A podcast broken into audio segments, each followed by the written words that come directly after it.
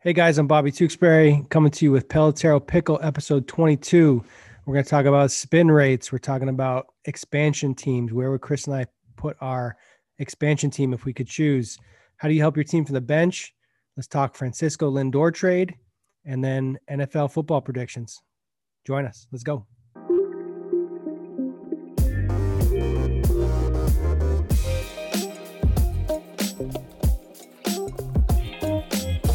Pickle, pickle, pickle. Welcome to episode 22 of Pelotero Pickle. I'm Bobby Tewksbury, joined by Chris Colabello. Chris, how are you today? Better than your eyes, Bobby. Better than your eyes. Let me talk, get the camera back on me. How, how is that? This cedar is no joke in Texas. I've been there, man. It's no joke. You're, Uh, also, we have more snow than you guys do in Texas. Made three snowmen yesterday. Their names were Olaf one, Olaf two, and Mailbox. Cohen named one of the snowmen Mailbox because it was next to the mailbox. I would have bet my bottom dollar that it would have stayed on the Olaf train. That wouldn't have changed. And it's like the community mailbox too, so it's like a big like multi, you know, like there's 30, 40 mailboxes within the within the it's like a big block of mailboxes. She's like, "What do you want to name it?" I'm like, "I don't know, you pick." And she just said mailbox. So That's what we're going with. We're gonna go off script right now, but um, Scherzer was one of the named cheaters in the uh, the Angels fired some guy that was supposedly concocting the the sticky substance, whatever. Sure, it was Scherzer, Cole. Who was it? There was one more big name. Um, what do you got on that? I'm surprised producer Patrick didn't put this in the rundown because I thought this was right up his alley. But this, and it's not his fault because I know he's paying attention. But case in point to how people pick and choose what they want to consider cheating, not cheating, whatever. It's crazy to me that it's literally crazy that in the Major League Rule Book it says you're not allowed to use a foreign substance on your fingers, and it's reprimandable. It's something that could get you ejected, get you fined, get you suspended and it says nothing about stealing signs.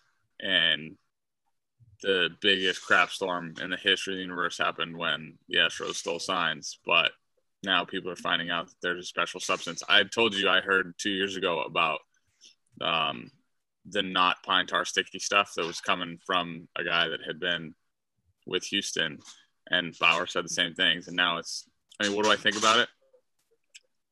They're using chemistry to make sticky stuff that's better than sticky stuff. And so,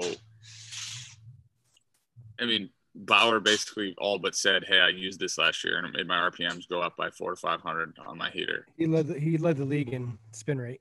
Yeah. So, I and it's think- pretty clear that when you do that it's like uh is it like the equivalent of a corked bat for a hitter where it's it's a performance enhancing substance it's it's a non-natural way of performing differently than you would naturally like for years, for years, pitchers made the argument, "Oh well, I need to have control of the ball and hit command." And look, I've thrown a lot of baseballs in my life, and when they're slippery, it sucks, right? You, you kind of don't know where it's going. It's it's the equivalent. I, same thing happens to me with with a basketball. When I walk in the gym, if my hands are cold and you need kind of some sticky powder or whatever, um, how do you monitor that stuff? Do you pay like do you need to pay attention to it enough? If the public makes a big enough stink, Major League Baseball will respond, and they already tried to by firing this guy that worked for the Angels. Which what it's it's incredible to me how they scapegoat dudes that have really have nothing to do with the be all and end all, and the people that are in shock that like he was doing it for the visiting clubhouse. Like, bro, the visiting clubhouse pays his tips, not the home players. He don't care who wins. They don't get it. Like it's just follow the money, guys. Just follow the money. Like no, Yeah. the visiting clubhouse guy. I mean, he's a fan, but at the end of the day, like if he's gonna get an extra thirty grand in tips, you think he's not gonna help the players in that clubhouse? That's his job. and the i mean this form of cheating isn't going to go anywhere i'm not sure if i told this story but uh worcester tornadoes 2006 i think it was 2006 uh a pitcher was on the team i was getting my feet my ankle wrapped up or something and he came into the trainer's room and grabbed the uh like the pre-wrap adhesive spray and i mean he just like emptied the can on the side of his leg just i mean just and I was like, this dude just came out of affiliated ball. I thought he was really cool. I thought like he had some pretty decent accolades, and I'm like, this dude just he literally emptied the can of of adhesive spray on his leg, and he kept checking to make sure there was enough, and go in the game, and he's got a two seamer that moves more than any two seamer I've ever seen. I'm like, that sucks. Do you know how many times I've been asked to bring a pine tar rag down in the tunnel and buy a pitcher?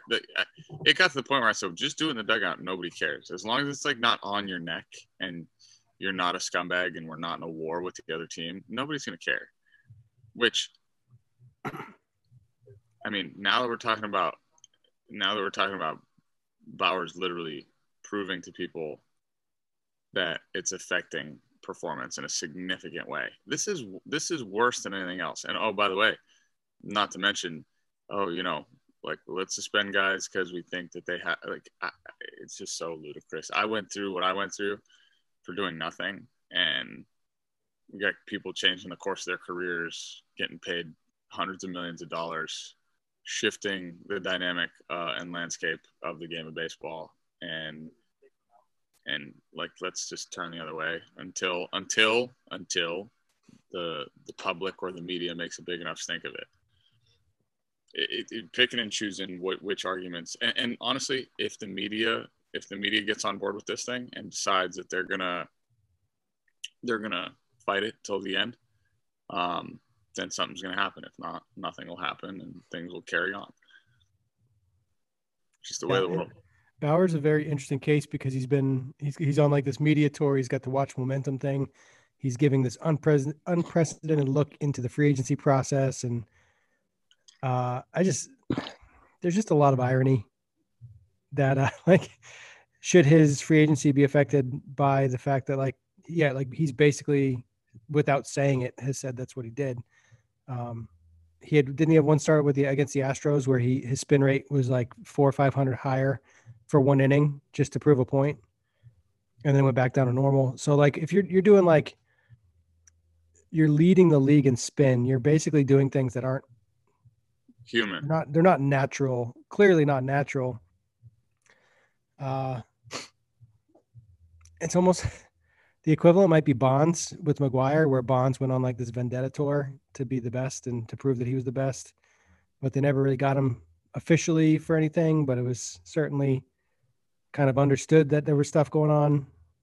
It's it's weird and it's it's unfortunate and the problem the problem is when you try to when you try to do one thing, it's either everything or nothing, right? And it's either everything or nothing, and they're just selectively picking and choosing what what they deem to be wrong, even if they don't know for a fact that it's wrong. They're putting that that onus on other people to to decide so that they can stay out of the middle of it. it when push comes to shove, look, my my perspective is always going to be anti-institution, I guess, right? Because it, it, and I get it, it's hard. Like, what? How do you how do you how do you balance letting your your players play and and trying to do what's right? And you know on the surface you want to say hey you know kick all the cheaters out keep all the you know the clean players in. And it, it, even just defining those lines is so it's so difficult to do right? Like you mentioned a cork bat right like how many people got away with using a cork bat in their career or whatever I, and i don't i never even would have even known what a cork bat felt like because i never saw one never felt like the difference but how like there's always going to be people trying to gain a competitive advantage. And unless you say specifically, like, these are the rules, and if we catch you, here's your punishment, it's just not. It, it, and, you know, they tried doing that with with the, the performance enhancing drug stuff, right? And then all of a sudden, look what happened to me. You know, I get caught in this ring of doom that, uh, it, like, nobody's going to go out of their way to tell the public that – hey, there may be a problem with this test, even though everybody that's going through it and even the labs themselves and the scientists are like, yeah, well, or all the research pointing to something different now. Like, but Major League Baseball just went, oh, like whatever, like you guys handle it, and I don't blame them for that. It, it's, you know, it's not even, it's not even their fault. But when it comes to like stuff that's happening in house and your players, literally, like if you're gonna do what you did to players for for this stuff, and you you weren't like you weren't 100% sure if it was right but you you put that on somebody else to determine that, and now they're not sure if it's right, but now you know that like stuff's going on in your own game. But hey, this guy's a borderline. Like he's he's on that, you know, teetering that line, not teetering that line. He is a star. He is a somebody that people pay attention to. So, you know, let's we got to make sure that we don't do too much. It's ridiculous. It's ridiculous. Yeah. It'll be interesting to see what the fallout is, if there is any, if anybody cares, if the media runs with it. Who knows? We shall see. Topic number two. So last week we started talking about if we could have if we could have our own team, our own major league team, be an expansion team. You have to pick the following: your city, your team name, manager, closer, player under age of 25, player over the age of 35. And so we started talking about it. We got cut. Our producer said we sucked. You're out. You're done. Show over. I want you to talk about it next week. So, Bobby, give me your city. Let's start. Let's go back and forth. City. So I, I'm not sure exactly which city you might be able to answer this better because I just don't know the answer. But I would definitely go Puerto Rico. Yeah, Puerto Rico is not a city, so we'll go But- San Juan. San okay. Juan. So, so San Okay. Juan, Puerto Rico. I've never been to Puerto Rico, and I don't know. I'm gonna I'm gonna choose either can either Vancouver, which is Canadian, Montreal, which is Canadian, or Nashville, which is the obvious U.S. one. But Vancouver, I, I've heard is off the charts. And Johnny Drama had a line. He's like, "You know, Vancouver's got the best in the country," and he's like, "They're like Vancouver ain't the country." Turtle said it to him. They cursed the whole time. I was gonna. I've heard Vancouver. We have the explicit thing on our podcast. Vancouver's really nice. I've heard. Uh, I've played in Olympic Stadium up in Canada, which was cool. Um, they already had a chance and it didn't work. So maybe, maybe Vancouver deserves a shot. How's the weather up there? What's the what's the cold weather season like? Is it like rain like Seattle? Because they're way Yeah, over there, right? Seattle-ish. The other the other place you could go with is um, um, I was just thinking uh, in the in the Carolinas. The Carolinas, Charlotte is a big league city. Um, and there's no there's no pro team there. It's a lot of so that's like a that's like minor league alley down there. Yeah, Um, they've got a lot of minor league teams. IL South. college sports are big there. Like college sports aren't big in the Northeast at all. It's all pro sports. They're not Ah. big. College hockey is dominated by the Northeast. College, you just said college hockey, which by default isn't big. The Bean And also Pod has been University of North thing. Dakota, They've been for University of- Of Colorado, is it Northern Colorado? North Dakota, I think Northern Colorado, Denver, Minnesota. Though that's that's hockey country. Moving on. Who's your manager? Roberto Alomar. Whoa, It's a good out, one. that's out of left field. Any particular reasoning? he's Puerto Rican and he Oh, okay. I know he was uh he was in there were some discussions about him in, in Toronto at one point. Um, I've heard players talk about him in a very favorable way. I love his stance. yeah, he was a really good player. Um, Stance is he hit both of them. yeah, I, I wouldn't be surprised if he ever got what is he doing now? He I know he's like involved with Toronto in some capacity or Yeah, he does like a bunch of Jays Care stuff. He'll do like the Robbie Alomar camps. but that's my manager. I'm I'm first team all John Gibbons, so I'm just gonna go Gibby. He's my guy. It's because he wrote my name on the card more times than he didn't. There were times when he didn't, but that's okay. I got uh I got player under 25 and player over 35. But I don't know if about closer. I'm just gonna take like Liam Hendriks, I guess. Give him a shot. Yeah, we got Lime. We're both biased to Lime Hendriks Yeah, we'll just give him a shot. just because we know. My uh my young player is Javi Baez. I feel like the Cubs are gonna get rid of everybody, so he's available. he's avail- It's based on availability, not Yep. on talent. His, his He hit a buck thirty-seven last year, whatever it was. yeah, but he's swagged out. Yeah, he's so swaggy. I gotta I'm check his stat Soto. line. I'm I still Soto. think he's available. I think I think anybody on the Cubs is available right now. I'm taking Soto every day of the week, twice on Sunday. I'm gonna sell the farm to get Soto. Yeah, but I, you're not playing to your. I'm I'm playing to my fan base right now. Uh, Javi Baez hit 203. Yeah, oh yeah. You, you, I mean, you're going all cultural. He's also, he's also 28. So Baez? so we'll say uh, we'll make the cutoff 28. Well, He's almost under the age of 25. I think that the two, the three obvious is Acuna's under 25, Soto's under 25, Tatis under 25. Those are How is Baez 28? That's crazy. pretty much Um. Yadi Yadi Molina is my player over 35. He might be Chris, Colabello, retired. Chris but he's- Colabello is mine. I'm going with me every day of the week. I'm gonna be able. I'm like I'm like touchdown Tommy, dude. I'm gonna play till I'm 50, bro. I don't even care, dude. I'm gonna just be so swagged out of my mind, just getting knocks, throwing for touchdown passes. Are you officially are you officially retired right now? No, Do you have to do you have to file paperwork or is it just assumed that I don't know. I talked to Kratz the other day. He was like, I was like, Kratzy, you getting any job offers? He's like, dude, I opted out, bro. And I was like, you opted out? He's like, yeah. He's like, I'm not retiring. That's like too official. He's like, I just opted out of the season. and he's like, it's like when when people that nobody cares about stop playing, they just stop playing. They don't retire. like either nobody offers them a job or they don't play anymore. They opt out. effectively retired? It, it's is it considered retiring if if you can't get hired? If you're not if you can't get hired to hit baseballs, which is the thing you do probably better than ninety three percent of the players that are in the big leagues right now. Safe to say that. If you can't get hired to do that, are you retired or you just you're you're, you're a free agent? You're a free agent.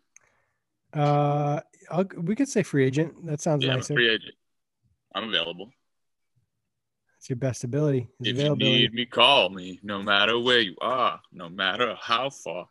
Don't worry, baby. Just call my name. I'll hit a rocket. We'll win the game. Cause baby, there ain't no pitch fast enough. Keep going. Ain't no breaker tight enough. Ain't no pitcher tough enough to keep me from getting a knock, babe. Nice. That brought me back to remember the Titans. That was good. Uh, next topic. How do you help your team win from the bench? Tips for players to be impactful from the bench. Tips for coaches to keep players engaged on the bench. Being uh, being a non-starter is one of the hardest things to do in baseball. A nice way of saying it. A nice way of saying it. non-starter. Well, I mean, I'm talking about like you show up to the field every day not knowing if your line if your name's in the lineup. I think it's easier if you know your name's not gonna be in the lineup. If you expect your name to be in the lineup and it's not, if you're like on the fringe, that's when it sucks. The tip for the coaches definitely communication. Like, right? That's number one. Communicate, communicate, over communicate. I think we need to we need to clarify level here too a little bit. If you're like a known if you're a known care. major league role player, that's like like Matt Stairs. Like Matt Stairs probably knows what his job is. He's pinch hitting in late game situations. He might give somebody time off at first base once every two weeks, but Matt Stairs knows his, he knows the job. You got like platoon is way bigger in, in baseball now. Uh, you got catchers that are doing, you know, four and one situations. Um, if you're talking like youth league, you got a kid that like is maybe just not good. Uh, You have to communicate with the parents as much as anything. When it's a pay for play situation, it's super hard. I think once you get to like high school varsity level, for sure, the, the coach has to play the best players to try to win ball games. I, I would make the argument that there's a really simple way to manage all this, right? And it's not simple, but it's inside the box, outside the box, whatever, right? So you have Those are t- what I don't know which one it is. inside the probably- box, outside the box, I- but I don't know which one it is. That's why I don't. I, it doesn't seem outside the box to me. It seems inside the box. So by and large, on any team, you're going to have 12 to 13 position players, right? Fair. Like doesn't matter Okay. amateur, old. Like, like the only teams that don't have 12 to 13, like college teams that have freshmen that come in, they'll probably have 18 hitters, which is a little bit harder to manage. But you got like I would say you have a 12 to 13 player rotation like just in hoops, you got like eight or nine guys you go to. So you have, let's call it, if it's 12, you have an extra catcher, an extra infielder, an extra outfielder. If it's 13, you have a jolly. It's one of those other two, or it's a third catcher. If you have the extra infielder, you give everybody, like if you play every day of the week, right? If you're talking about pro ball, you're talking playing every day of the week. You have that guy play three or four and give everybody a day off, right? Mhm. In the infield.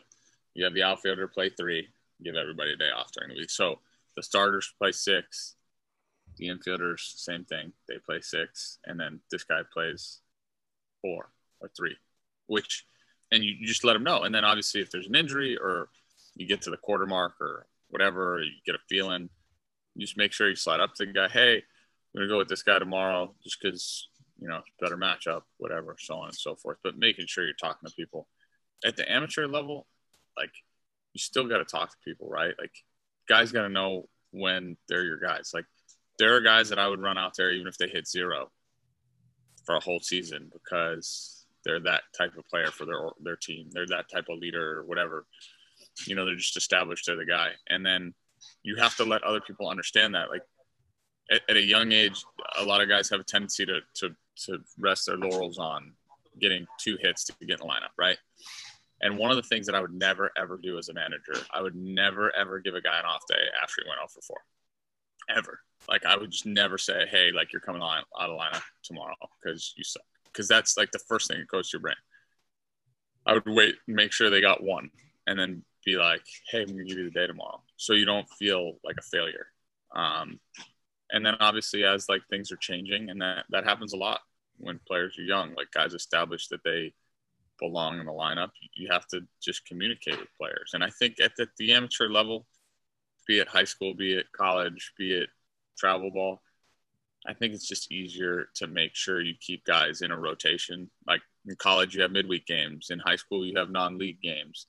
You've got to keep players prepared in the event that you need them because the presumption that you're gonna the presumption that you're gonna go with nine guys the whole year is irresponsible. Now, I think you should have your lineup, and that should be your lineup. And then the player who's the substitute, the jolly, the rotating player, the, the non starter should know that, right? And but still should be getting reps because there's going to come a point in time where somebody's going to get hurt or somebody's going to something's going to happen somebody's going to start playing poorly they're going to get in trouble whatever and you're going to need that player and you need him to be ready. Yeah pro ball i think like you're saying it's a lot easier to rotate guys when you have uh when you have two games a week. And like sure. I mean youth baseball you just got to get everybody in. That's just it's, it's what you have to do but even in that situation you communicate as best you can and tell people when they're playing let them know what their role is i've always found that giving giving players uh, jobs on the bench and getting them involved educating them Oh, What's that? I would have hated it if you told me to do the book. I would have. No, but you do it in an educational way. You you get them involved in decisions. You ask them what they would do in certain situations. Just uh, try to teach the game, and then when you bring out your better players, make sure that they're doing the same jobs that the, the we'll say the players that aren't as good. Just make sure they know it's a level playing field. That when you're not playing, you have jobs to do, no matter how good of a player you are, um, and make that just kind of like your universal. This is what happens when you don't, when you're not on the field, you still have jobs to do. There's still things that need to contribute to the team. Um, I'm not a big like rah rah guy in terms of like being loud and cheerleading, but um, picking guys up and letting them know, like getting off the bench after the end of an inning, greeting their teammates coming off the field, stuff like that needs to happen. Well, I think it becomes easier for players. So tips for players on the bench is staying, just try to stay engaged, stay with your teammates, be supportive. It's it's not your teammates' fault that you're not playing. It's not their fault. Um, they're not writing a lineup card. So like, I can't tell you how many times I felt myself rooting against any of my teammates. If any of my teammates listen to this, I'm sorry. I, you probably weren't one. If you're listening to this show, you're probably not one of the teammates that I rooted against. Um, and I mean that with all due respect, because now I can say anything. Um, you wanted to play. Like I wanted to play. I didn't know what it was like to sit on the bench. So there were times when you know, when I felt uncomfortable or I was scuffling. And there was always when I was in a dark place. Like when I was in the right frame of mind, it never, I never rooted against anyone that was on my team to try to help our team win. Um, but, you know, as a competitor, you say to yourself, like, man, I really want to, I really want to be in there. I think I can contribute more than the player that's, that is there. And I'm gonna be honest with you, there was never a time in my career where I felt like I shouldn't have been on the field where I felt like me being in the lineup wasn't to help our team win. That was throughout my 16 year career. So, um, you know, it's different. I, have never, I guess, and, and, and all, I, I, think that's a fair statement. I don't think that's overzealous, right? Like I don't think that's overshooting, uh, like uh, out kicking my coverage. But if I was a player who had, you know, a, a, a guy in front of me at a position I was blocked, like let's say I was a catcher and I had Yadi in front of me, like I, I don't think I could have sat there and been like, well, I should be the one in there. You know what I mean? Um, well, in that situation, you just got to do it. Like just learn as much as you can. Yeah. If you're if you have like greatness ahead of you, try to ride coattails and and stay close and build a relationship. I I think that's I think so. Like to be able to be impactful from the bench, a you have to be a positive person. You have to understand your role, the reason why you're there, and and what the team's ultimate goal is. You have to be the ultimate team player, play from the bench. I I had a really hard time doing it at first. I wasn't used to it um, term I really like, cognitive dissociation. I learned this uh, recently about how as we become, the more we become adults, the more we have a foundation of information, the more the harder it is to detach ourselves from what we know to be our normal. Um, I only knew how to play till I was 28. There, I sat on the bench seven times in my in my life, and when there was a game going on when I wasn't either hurt or you know whatever, and that's not counting the first probably 15 games in, in Worcester other than that, maybe 20 games that I went to the field and my name wasn't on lineup card. So now all of a sudden I get to the big leagues and they're like, you're not playing. Was, what? what does that mean? I don't, I, I, thought somebody was mad at me and, um, it's difficult. So you have to learn how to prepare yourself for the moment when you do get an opportunity because a guy like me was going to get pinch hits. And my first year I pinch hit and I was 0 for the pinch hits, which was probably like 10. Um, people used to tell me, well, go get ready, do this, do that. And I'd go get ready and then I'd sit and I'd go get ready and sit because pinch hitting, you just never know when you're going to hit. Where people are always curious to know that the next year, uh, they, I would always look at DeMarlo Hale. He would look at me. I would always know when it was because it's seven, eight, or nine, right? You're pinch hitting for. I'm not pinch hitting for Edwin or Jose. Um, so I would look down at DeMarlo and I'd make sure I was, I would always make sure I was doing something that resembled me getting ready, i.e., putting my shin guard on, my elbow guard or grabbing my bat so that he would know that we were on the same wavelength. And then I would walk down in the tunnel and I would bend over and touch my toes. And then I would come out and be like, yeah, I'm ready. And he's like, what? You good? I'm like, yeah, I've been getting ready mentally for like three innings. But I, I realized one thing I learned was if, if I got loose and then shut it down and then got loose and shut it down, not only did I get hot cold, but I also psych myself out of the at bat so many times because I tried to overly prep. Where when you come off the bench, you have to just kind of understand, hey, it's going to be what it'll be. You know, I'm going to go do my best, and whatever happens, happens, and it is what it is. And then, ironically enough, I started getting hits off the bench, which is cool. It's better than not getting a hit. Best thing ever at Yankee Stadium. One pitch off Andrew Miller, base hit, got pinch run for. That was the easiest day's pay I ever had, or the best day's pay probably. You're one for one played for 11 seconds, got the lobster spread at Yankee Stadium, hit off Andrew Miller. Come, like, come on, straight chilling. Have a day. Go get. I'd him. rather go four for four and play the whole game though. Would you rather go one for one off Andrew Miller pinch hitting and get pinch run for immediately after, or play the whole game and go over four? Oh, one for one.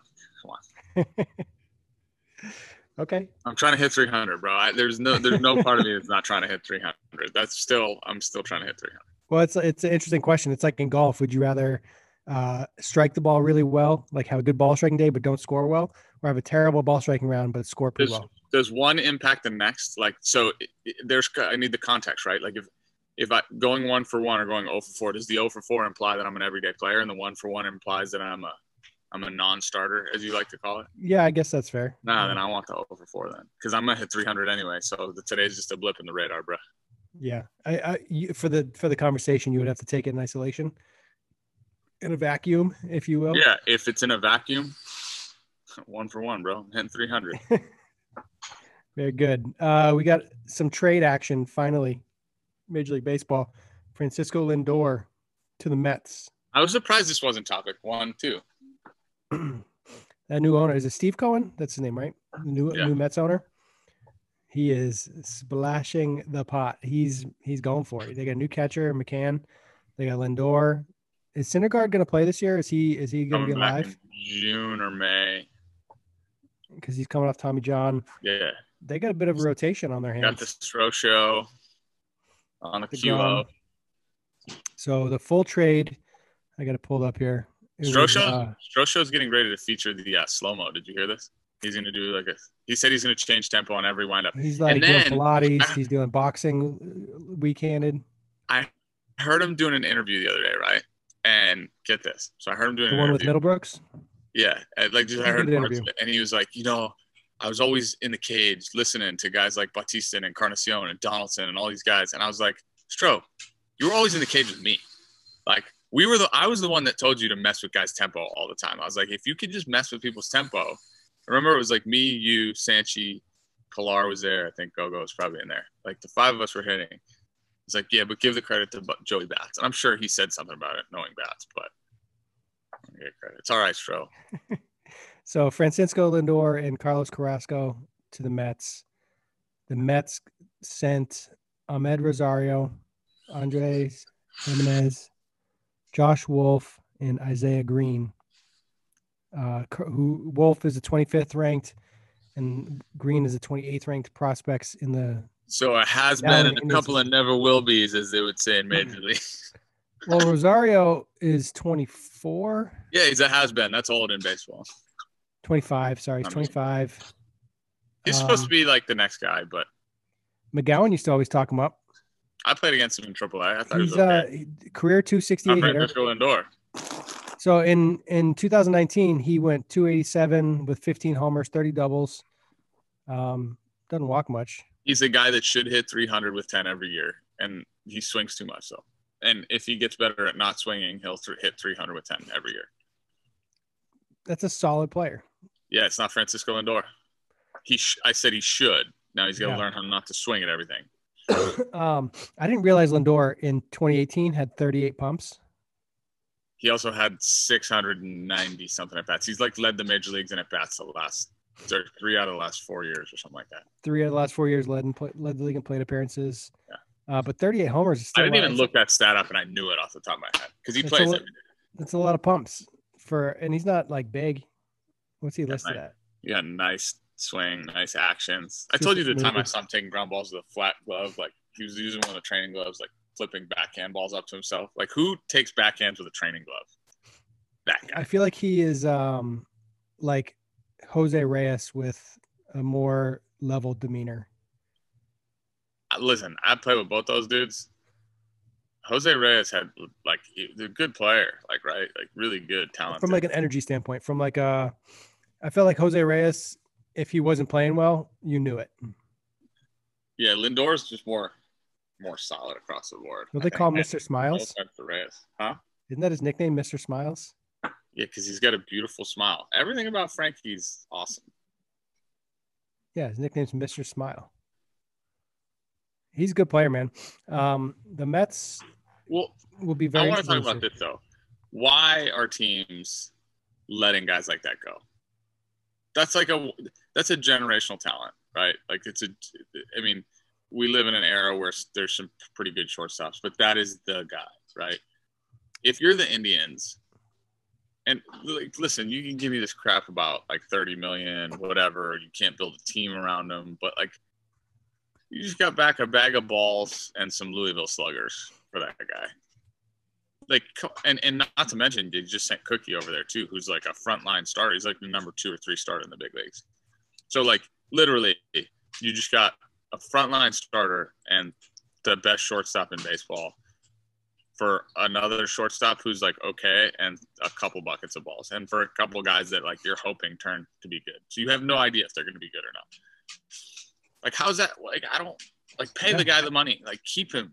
Like he is your franchise. In terms of war he's a top five shortstop in the league in terms of woba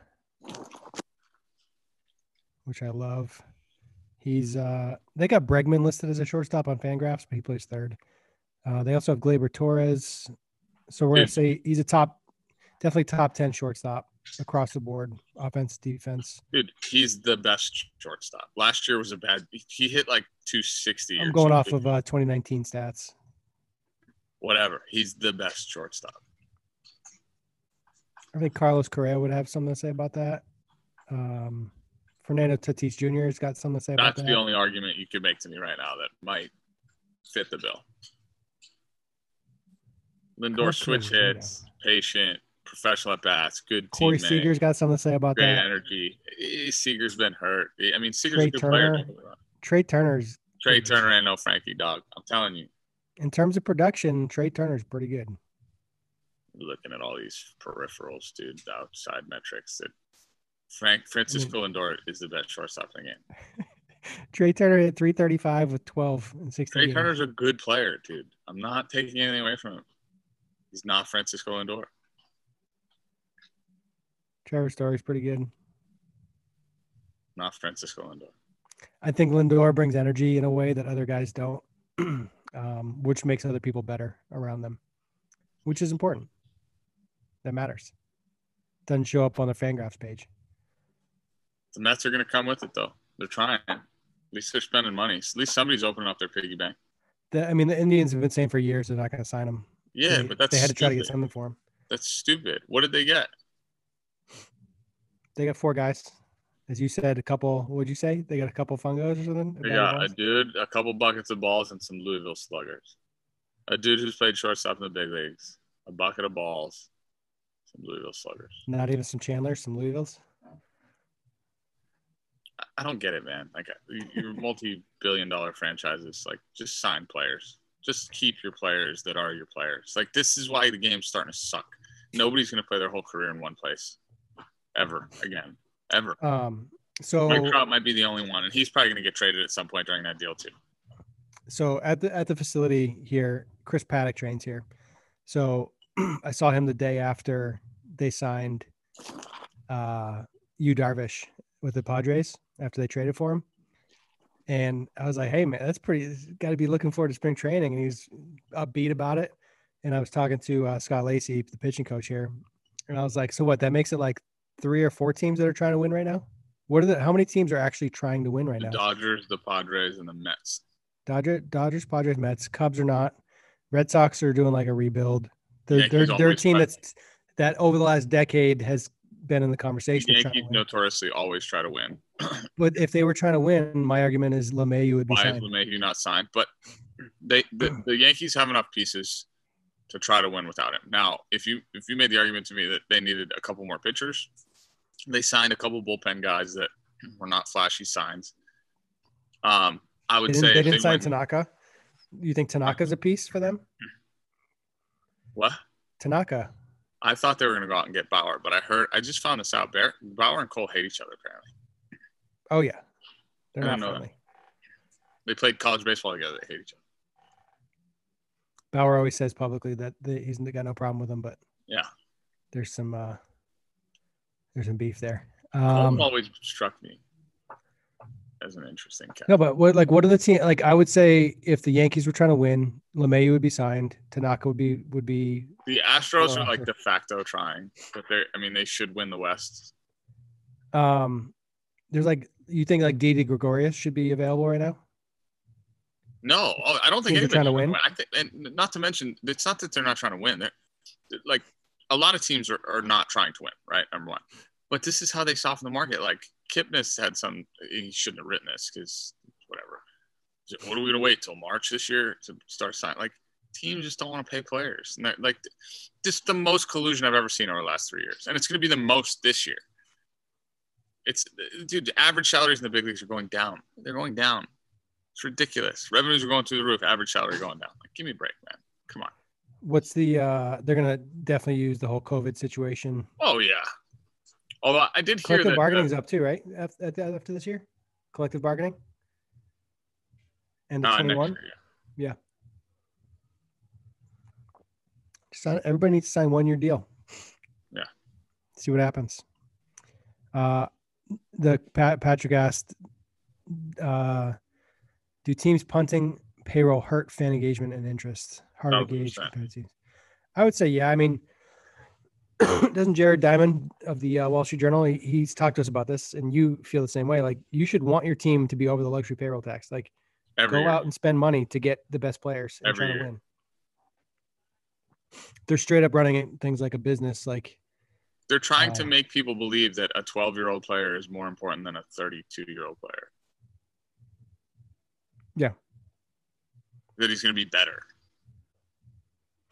Like I get it. The 12 year old's important, right? Because you need to develop around him and sustain and. But like, if you win, it, it doesn't matter. You're going to generate revenue. Like people don't understand. Like if, if you're not like if you're not making revenue for the league, then the people who are making revenue for the league will just give you money.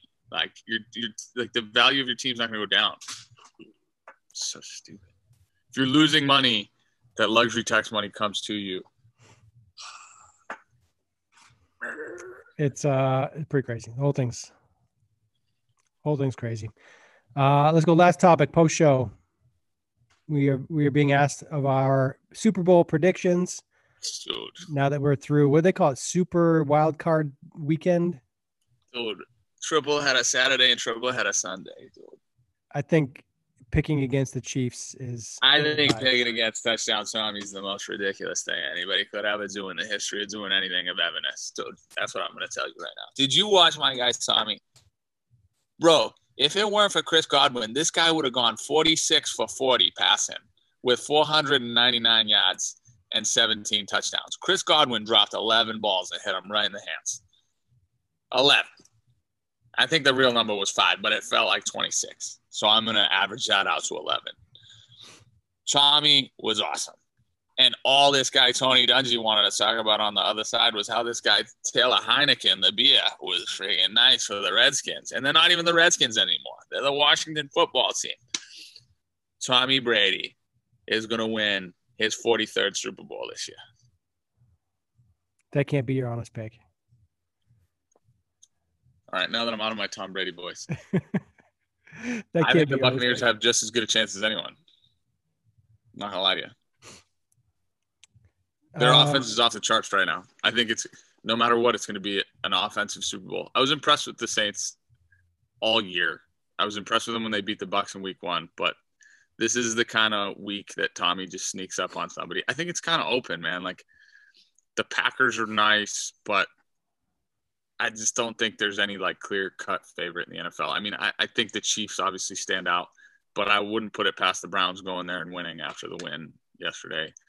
Um, Well, I mean, they got they were gifted 21 points in the first. They've got their whole team coming back from COVID, and they just won at Pittsburgh, who was 11 and 0 to start the season. So, like, they're But was it probably going to be riding in there pretty They were high. red flags with Pittsburgh the whole year I mean, you started the year 11 and 0 in the NFL, though. So, with with red flags. yeah, I mean, th- but you started 11 and 0. So, I, let me just tell you something, pal. The NFL is so fragile that anything can happen, and home field advantage is no longer a thing anymore because it's not like you're packing 80,000 in there. So, Arrowhead, where was the best home field advantage ever, like the Chiefs laid an egg two weeks ago and almost lost to to lose the number one seed against the freaking Falcons. Like Matt Ryan was about to put it down their throats. They were losing the whole game, had one big drive. I, and the Chiefs are clearly like the most talented team, but Patrick Bro. Mahomes is ridiculous. don't give Brady time in that pocket, dude. Don't let him like understand coverages. Did you see the throws he was making the other day? I actually didn't watch that game. Oh my god, he But I was saw on- that- highlights. that- he was as good as I've ever seen him play. I'm literally he went That's saying went- something. He went 22 of 40 and he should have probably been 30 of 40 because they had they they literally had eight to 10 drops. He was he was dropping dimes over people's shoulders like just knew every every right throw to make knew when to get rid of the ball knew when to make and the best parts about tom brady when he makes the first and whatever throw to the to the goal line and it's down and away from his receiver and the guy doesn't catch it and people are like oh that was a bad throw but he only threw it in the spot where his guy could catch it he threw a ball to Gronk like he doesn't he just didn't turn the ball over How about let's go with this? What what game are you most looking forward to next week? I mean I- I I hate the Ravens so I won't watch Ravens Bills like watching the Bills in the playoffs was like watching paint dry I hate the Ravens I hate the way they play Lamar's like exciting but I hate it That's my game. The game. so I don't I. I won't even I won't turn the TV on for that at all That's the, that's Bill- like the game I want to watch the most. I think the matchup between uh Allen and Jackson is exciting. I don't I don't want to watch. I mean, Packers game, Packers Rams is not exciting to me. I'm just gonna get excited for that Sunday night battle, dude. Tommy and Drew Brees. Combined age of the quarterbacks is 114. It's unbelievable, dude. You got two quarterbacks that combined to be 114 years old playing in that game, and they're the two best quarterbacks on the planet, except for the ones that are better than them. uh, can Drew Brees throw the ball more than 30 yards? Drew Brees is still nice, man. Drew Brees is still nice. No, that'll be a good game. Um, I was shocked that that Henry didn't get running at all. The Titans Baltimore game. Yeah, he only ran. He blew his, you know, in the regular season over two thousand yards, over two thousand yards in the regular season. He well, got rid of all his yards. They sold out to the run. That's the first time the Ravens have come back from down ten points, like either in the playoffs or ever in like the uh, this year or something. Lamar's mm. a ridiculous athlete. Yeah, just keep him in the pocket. He can't beat you. If they keep him in the pocket, you can't beat him. That's what happened last year. They kept him in the pocket. Just make the guy throw the ball. He can't beat you, dude. It, it's the same. It's the same defense the Patriots used in the Super Bowl against Seattle ten years ago, whatever it was. All right. Well, Eight, no, six years ago, seven years ago. Anything else? You got anything else run down or post show?